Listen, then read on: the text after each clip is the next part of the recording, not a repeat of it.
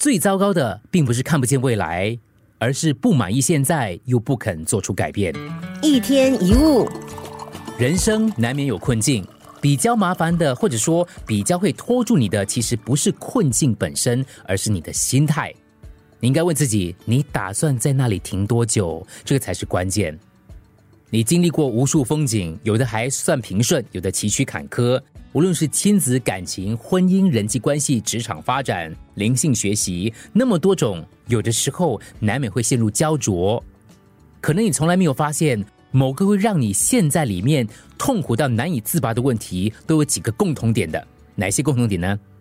首先，那些不利的状况都是意外碰到的；再来，那些问题产生的原因都是别人造成的；最后，那些纠缠着你的痛苦的，都如影随形般挥之不去。你非常痛苦，你跟很多人抱怨，起初他们给你一些鼓励跟安慰，后来他们变得越来越没有同情心了，只是客套的安抚你一下，就无情的转身了。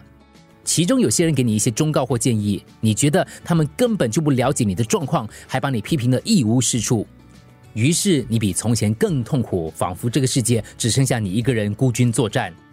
你知道吗？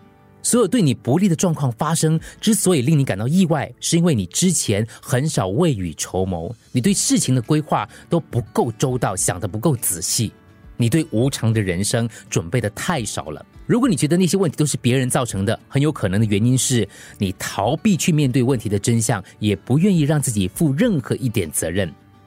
有很多痛苦纠缠你，而你始终把自己缠在里面，其实是因为你一直不愿意走出来。你缺乏足够的勇气去迎接挑战，宁可暂时维持现况。只不过你不知道，很多个暂时、暂时加起来就几乎是一辈子了。你接收到的所有的忠言都变得很逆耳，其实都是因为你逃避改变，你深深害怕改变要付出代价。但是你最需要知道的是，一个人最糟糕的并不是看不见未来，而是不满意现在又不肯做出改变。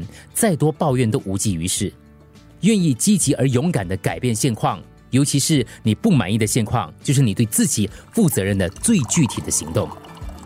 一天一物。